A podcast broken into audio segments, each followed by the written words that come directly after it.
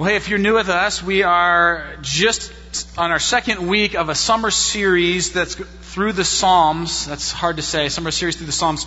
Um, but we invite you to just jump in with us. It's going to be a summer where we dive into this book of the Old Testament that is just rich with the language of faith, the language and the life and the practices of what it means to enter into and grow in a, in a faith filled, trusting relationship with God. And so if you're new with us, just jump in.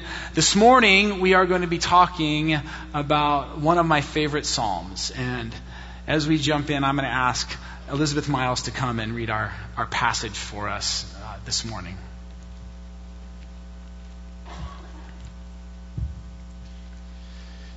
Psalm 23 The Lord is my shepherd, I shall not want. He makes me to lie down in green pastures. He leads me beside still waters. He restores my soul. He leads me in the path of righteousness for his name's sake. Yea, though I walk through the valley of the shadow of death, I will fear no evil, for you are with me. Your rod and your staff, they comfort me. You prepare a table before me in the presence of my enemies. You anoint my head with oil. My cup runs over. Surely goodness and mercy shall follow me all the days of my life, and I will dwell in the house of the Lord forever. This morning, we are jumping into Psalm 23, which is perhaps the most well known of all the Psalms. Most of us have heard this Psalm before, probably multiple times. And where is the place that we most often hear Psalm 23. Yeah, we, we generally hear this psalm read at a memorial service or a funeral, but, but here's the irony of that. This psalm is not primarily about death. This psalm is actually about life. It's about life in the shadows, life in the valley, life in this world where there's pain and suffering and hurt and tragedy. And it's a psalm about how to live here, how to live here well. And one of the reasons I think that this psalm resonates so deeply with us is that it, it tackles three questions. Three questions that are honest, three questions that are raw, three questions that I believe are core to the experience of what it means to be human. And they're questions about God. Who is God? A question every human heart longs to know the answer for. Where do we find him? And then finally, what does he promise? And, and perhaps there is not a passage of Scripture that, that cuts to the answer um, for each of these three questions more quickly and more beautifully than Psalm 23.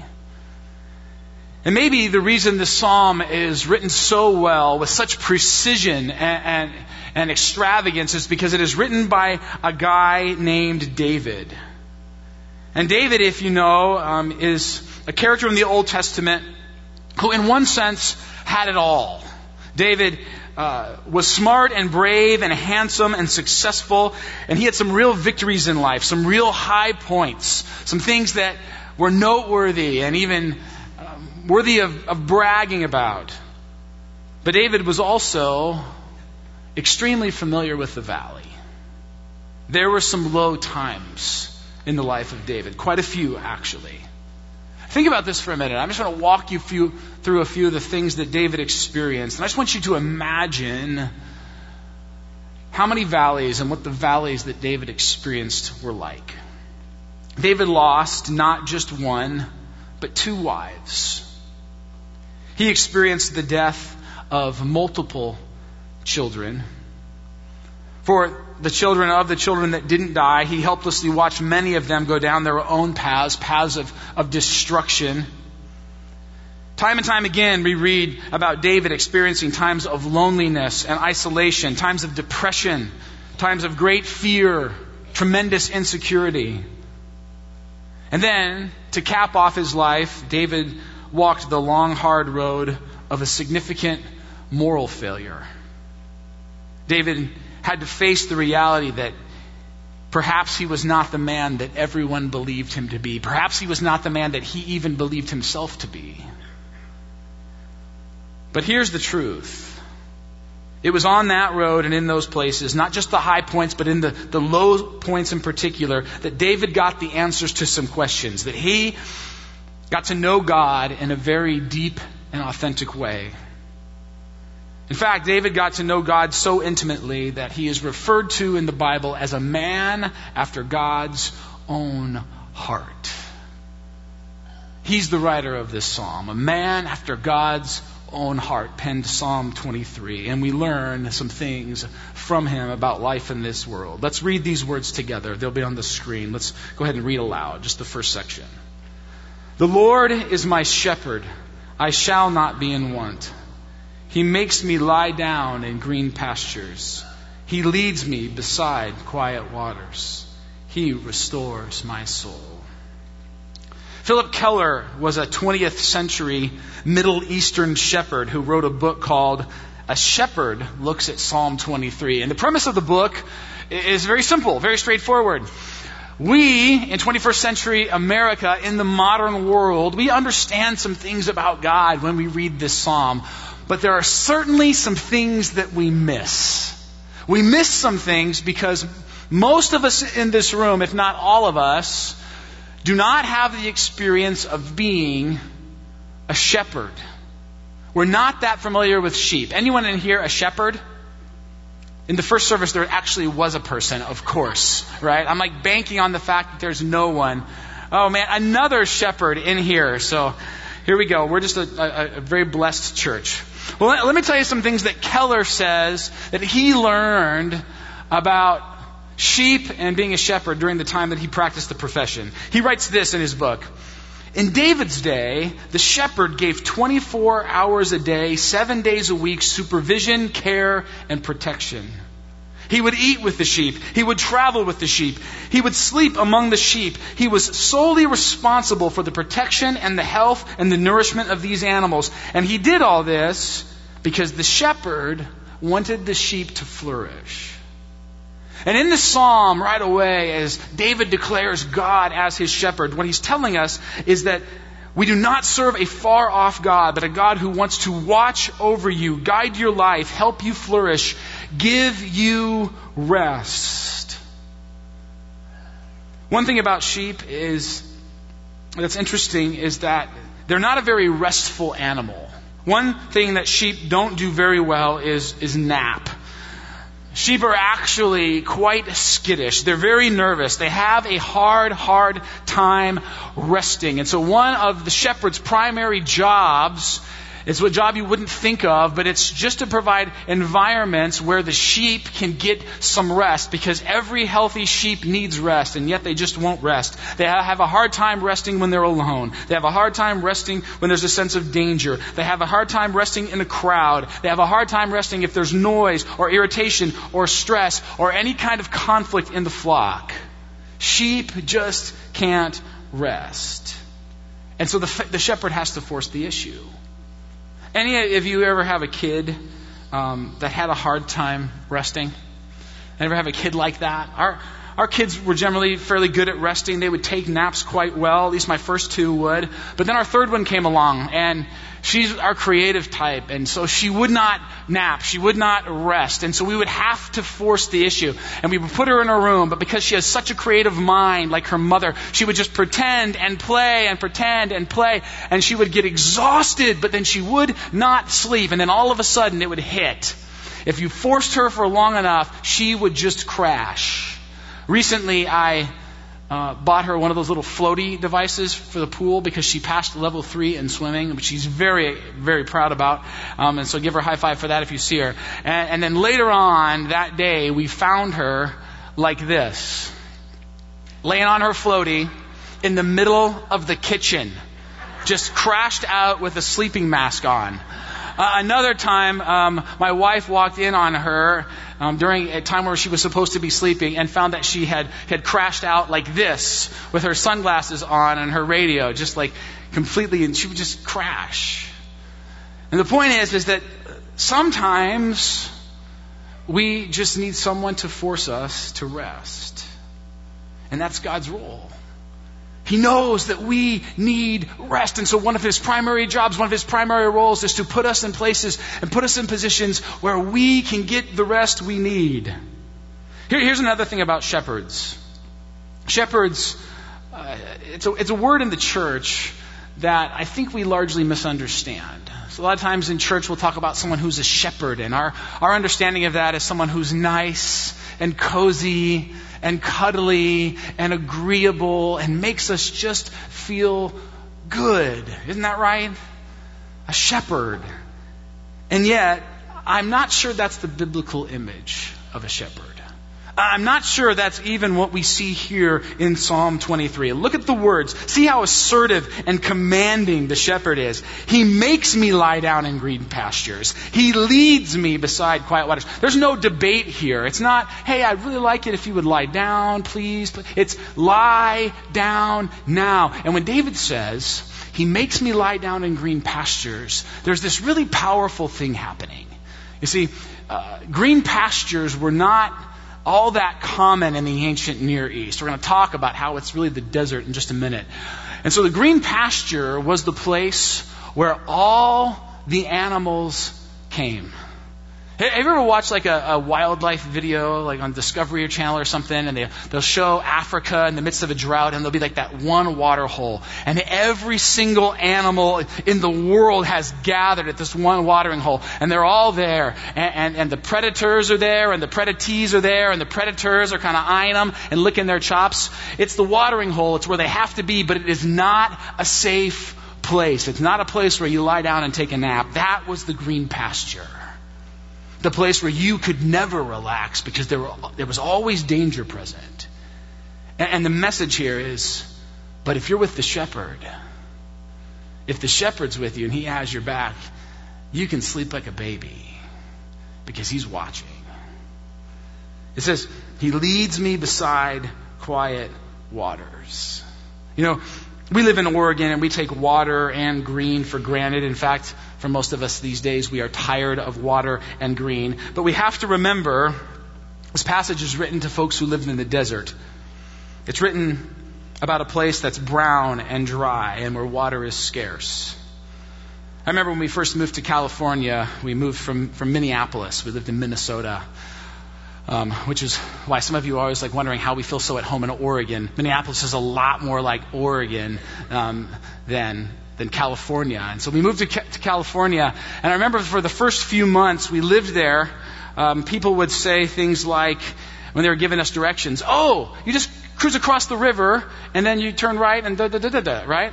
And they, they kept referencing this river. There's always this river, this river, and then you go across the river, or behind the river, over the river, and after like three months of living there, finally one day I just said to one of my buddies, like, people keep talking about this river, and I have never seen a river, not one time.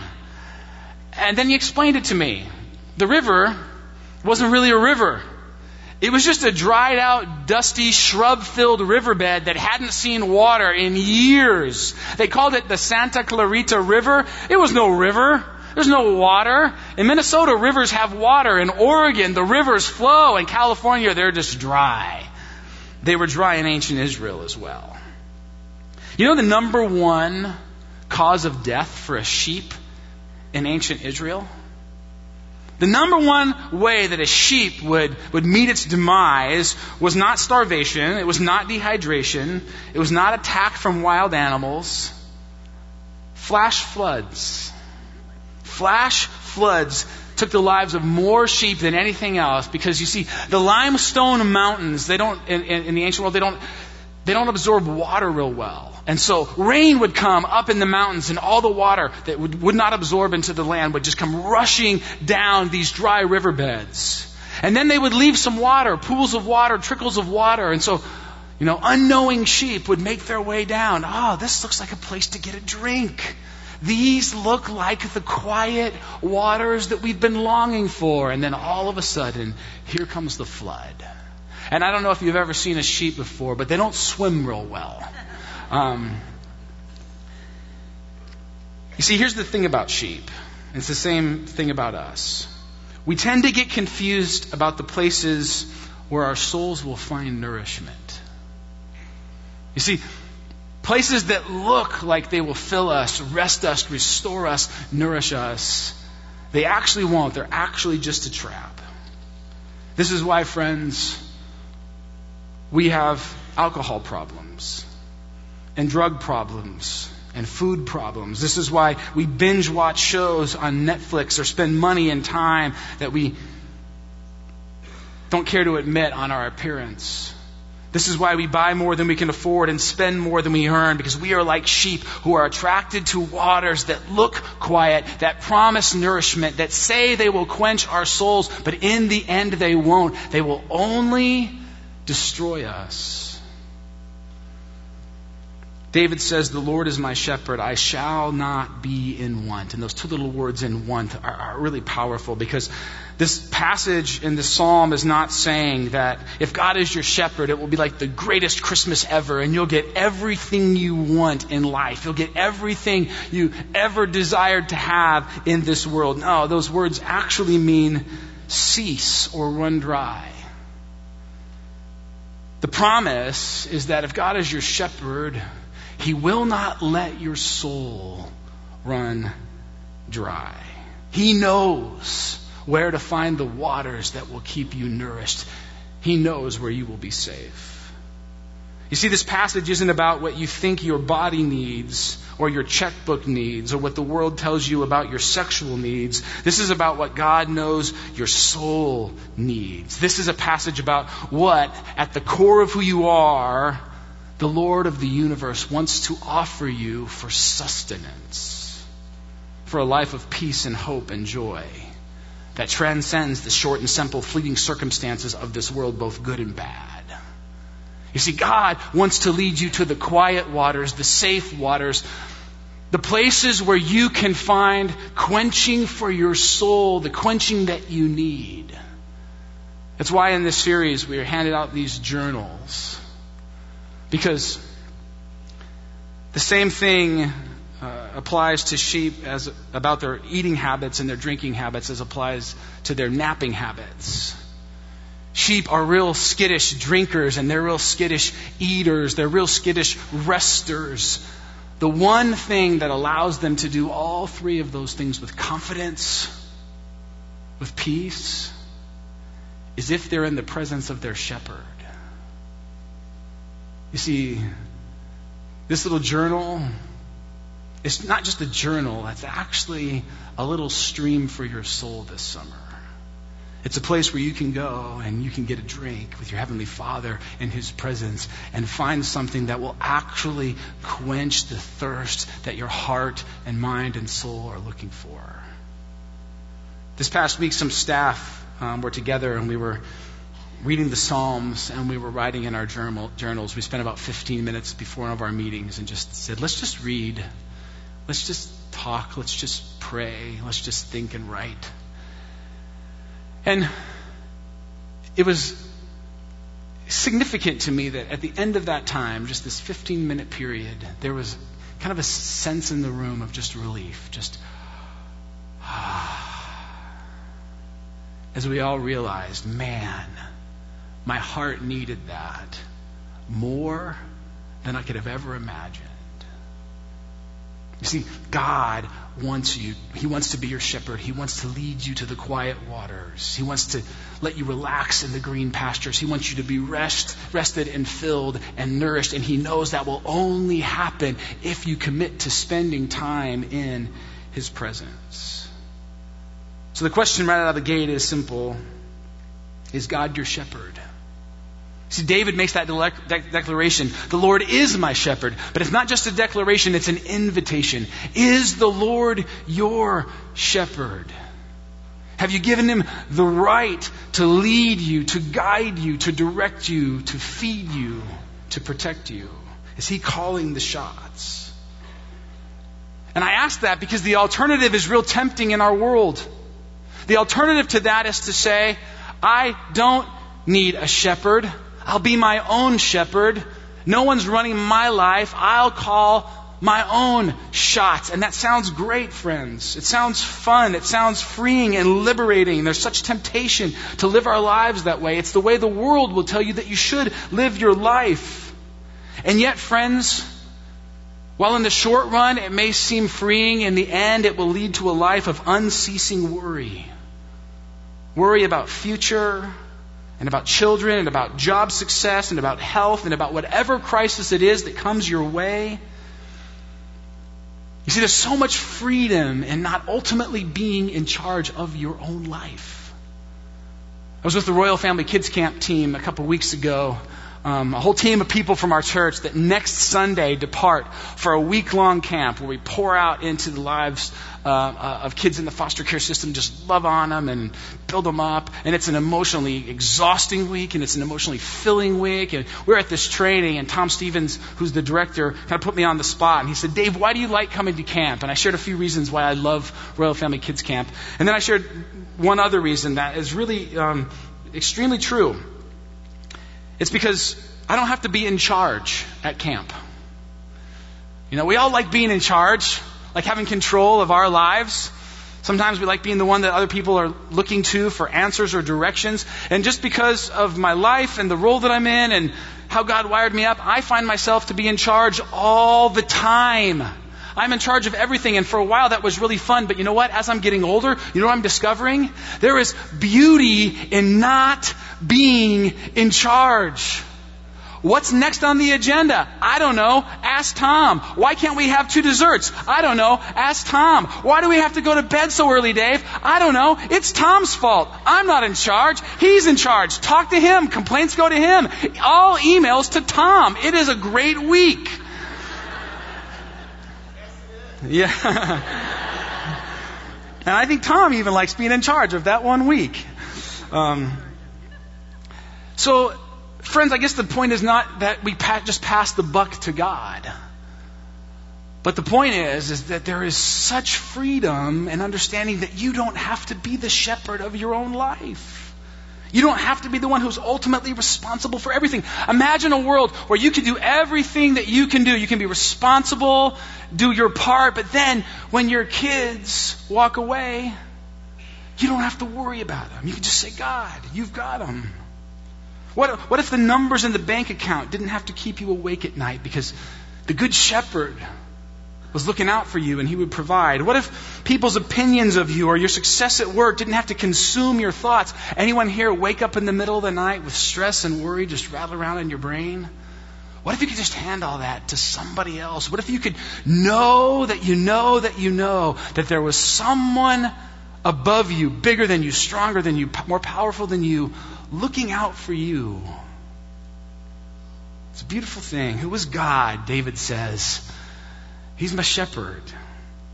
I shall not be in want. He will not let me run dry. He makes me lie down in green pastures. I can even rest there. He leads me beside quiet waters, the real waters where I can be nourished and get my thirst quenched. And He restores my soul. He takes care of the parts of me that ultimately truly matter.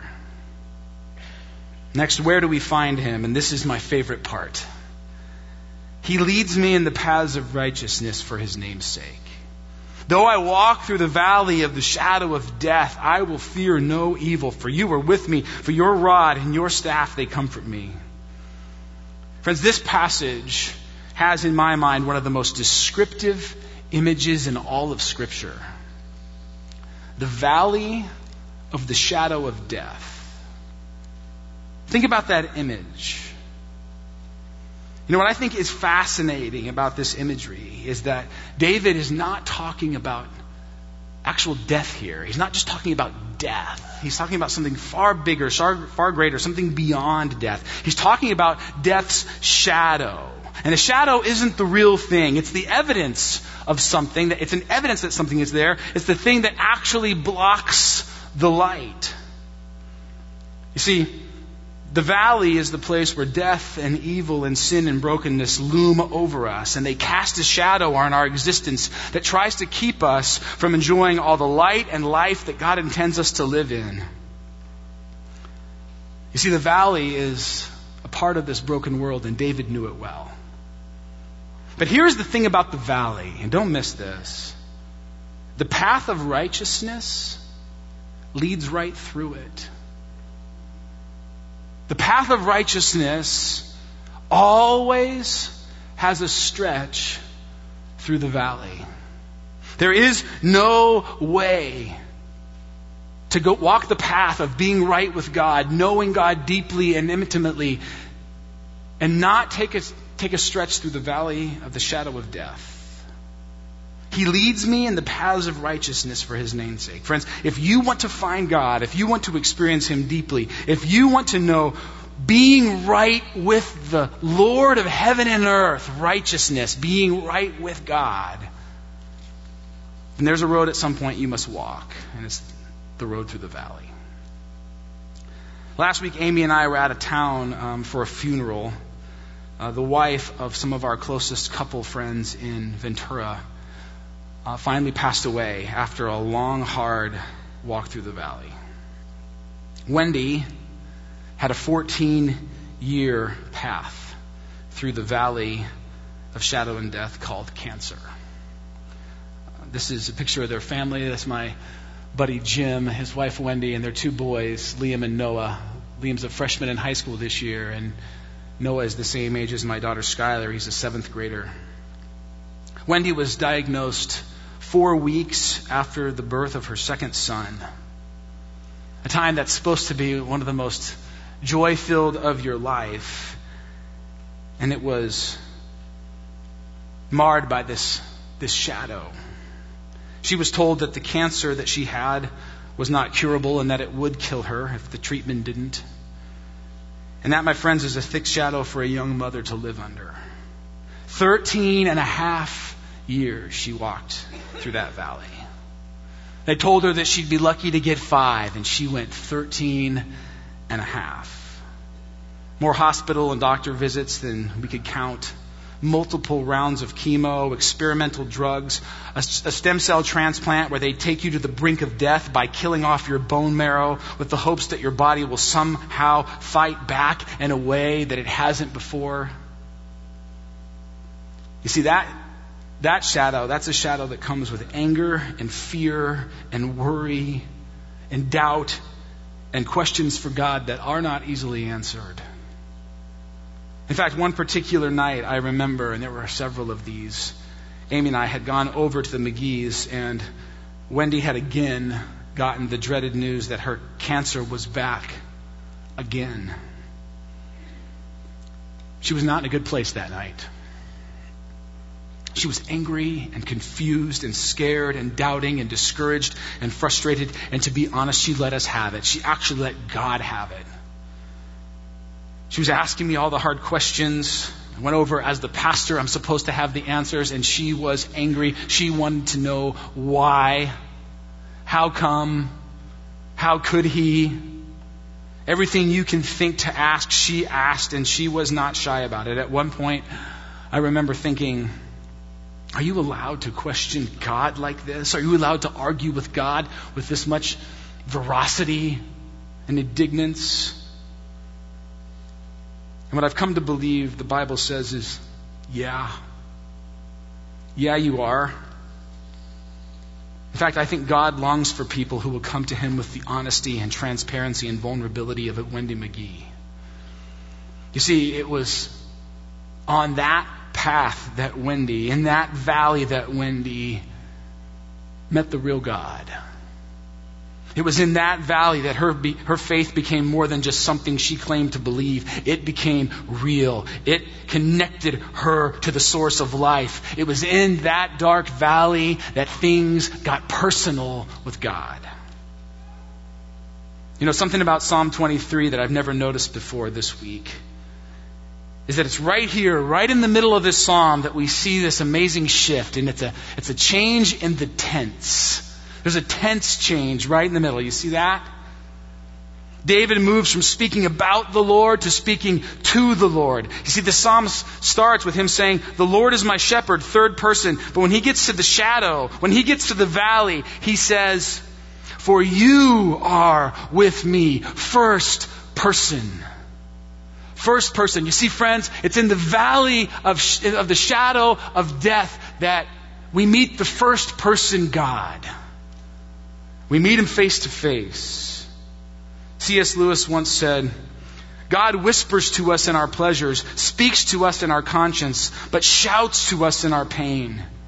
It's his megaphone to rouse a deaf world. Friends, maybe you're here today and you're in a valley of your own.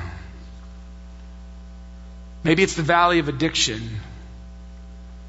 Maybe it's the valley of, of a difficult marriage.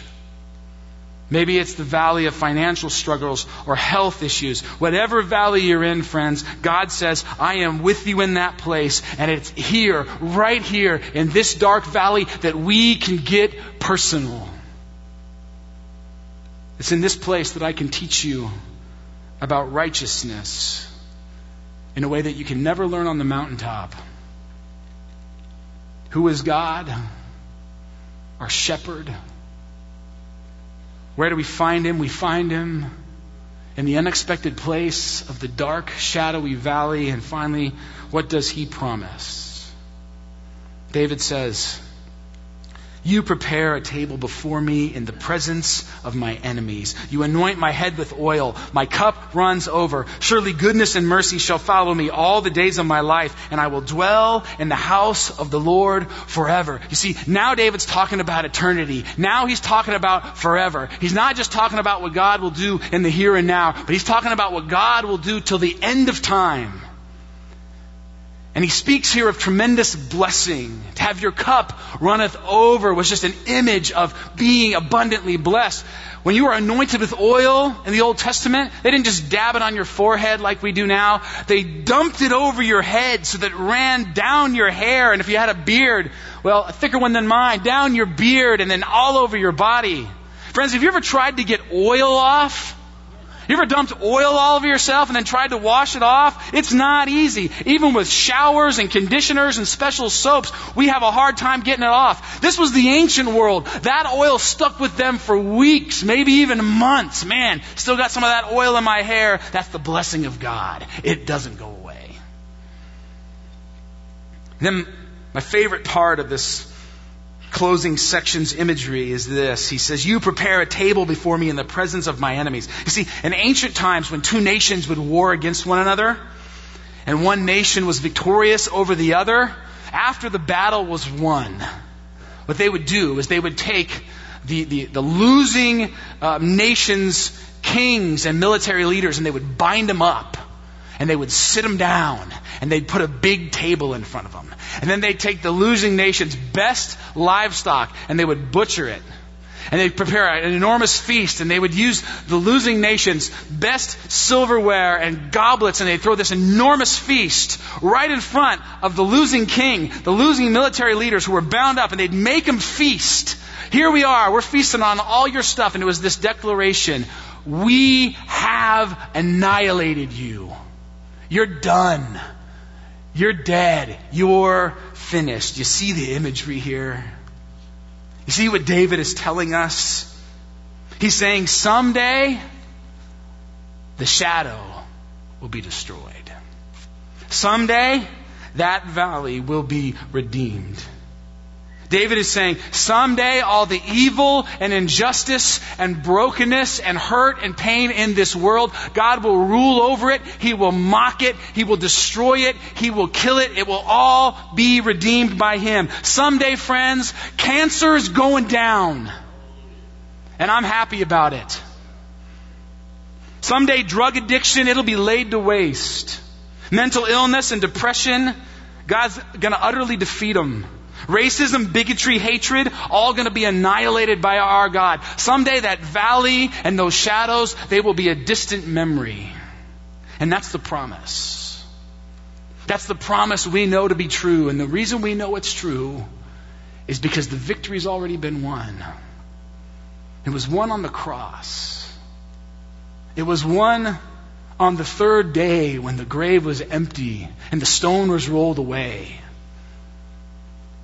You see, at the very beginning of this psalm, David says, The Lord is my shepherd. And then Jesus comes along and he says, I am the good shepherd. The good shepherd lays down his life for the sheep. We win that battle. The valley is defeated through me, through my life, through my death. in my resurrection.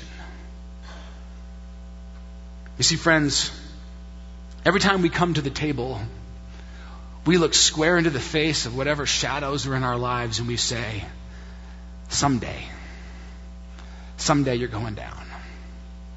Someday this will be made right. Someday my God will redeem. Someday my God will restore. It's coming. It's just a matter of time.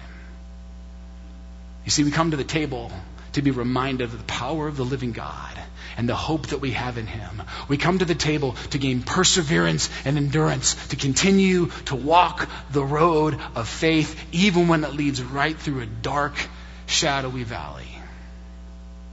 And so this morning, let me ask you this question Have you made the declaration of David? Have you said, The Lord is my shepherd? I give my life to him. I yield my heart to him. I declare that He is my God so that He will watch over me. I am not ultimately responsible for my life. I don't have to be in charge. I don't want to be in charge. When I'm in charge, I just make a mess of things. Have you given your life to the Good Shepherd? You're walking through a valley today. You're walking through a dark, shadowy place, something that seems long and hard and difficult. Maybe this morning when you come to the table, you just need to come and you need to bring that shadowy place with you. And you need to say, Lord, meet me in this place. I want to get personal with you in this place. Use this place to bring us face to face, to create righteousness in me. Just instead of fighting it, just open yourself up to it and say, God, I invite you into this space with me. Or maybe today you just need to come and you just need to remember the hope the hope of the resurrection, the hope of the God that will put sin and evil and injustice to shame in this world. Whatever you need today, Lord, it's, it's available to you at the table in this meal. Through the bread representing the body of Christ that was broken, and the cup reminding us of the blood that was shed. Both reminding us of the victory that our God has won over sin and death and the dark, shadowy valleys of this world. So take a few minutes. Ask God to speak to you, and then when you're ready, as Jerry and the worship team play, you just come and receive the meal. As we prepare ourselves, let me pray. Father, thank you for using the valleys in our lives to remind us how much we need you I pray right now, Lord, for anyone who in here who just needs to make you the shepherd, the good shepherd of their life. I pray that you'd remind them of your love for them.